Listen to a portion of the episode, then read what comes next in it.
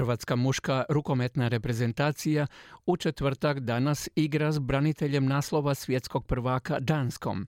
Počinje drugi dio Hrvatske nogometne lige, a kulminira rad za Dinamo, javlja Željko Kovačević. Prvi krug natjecanja na 28. svjetskom rukometnom prvenstvu u Švedskoj i Poljskoj je završen. Poznate su 24 reprezentacije koje nastavljaju natjecanje u drugom, odnosno osam oni koji će igrati u President Cupu. Hrvatska je prvi dio prvenstva završila s dvije pobjede i jednim porazom i u Malmo gdje će igrati susrete drugog kola nosi dva boda. Plasman u finale izborit će prve dvije reprezentacije. Hrvatski rukometaši pobjedili su Maroko sa 36-24 u posljednjoj utakmici prvog kruga, a poraz od Egipta s početka natjecanja gurnio ih je u poziciju da moraju pobijediti sva tri susreta drugog kruga, te se nadati da će neko u grupi pokleknuti kako bi se plasirali u finale. Izborni Hrvoje Horvat. Naravno da se nemamo čemu više vraćati onom što je bilo, možemo samo gledati prema napred, idemo sa jednom pozitivom, sa jednom dobrom energijom prema Malmu i spaliti sve metke koje imamo. Evo kako situaciju vidi kapetan Domagoj Duvnjak. Bahrein, Belgija, Danska. Protiv te Belgije smo igrali nedavno, isto smo se mučili do zadnje minute. Bahrein uvijek nezgodna ekipa, a za Dansku mislim ne treba trošiti riječ. Idemo tamo, nadam se da ćemo se nekako još više opustiti na tom terenu.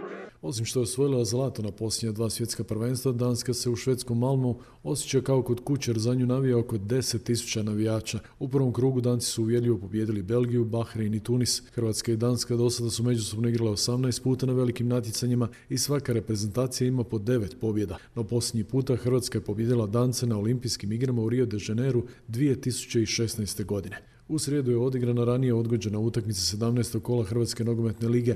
Gorica i Varaždin odigrali su utakmicu bez golova, domaćini su u završnici propustili realizirati kazneni udarac. Od odgođenih utakmica ostala je samo još jedna, gostovanje vodećeg Dinama u Puli, koja je odgođena zbog sudjelovanja Dinama u Ligi prvaka. Drugi dio Hrvatskog nogometnog prvenstva kreće ovoga petka utakmicama 18. kola. Istra će u Puli gostiti Slaven Belupo, u subotu su na rasporedu susreti Osijeka i Rijeke, te Dinama i Gorice, a u nedjelju igraju Hajduk, Šibenik i Varaždin Lokomotiva.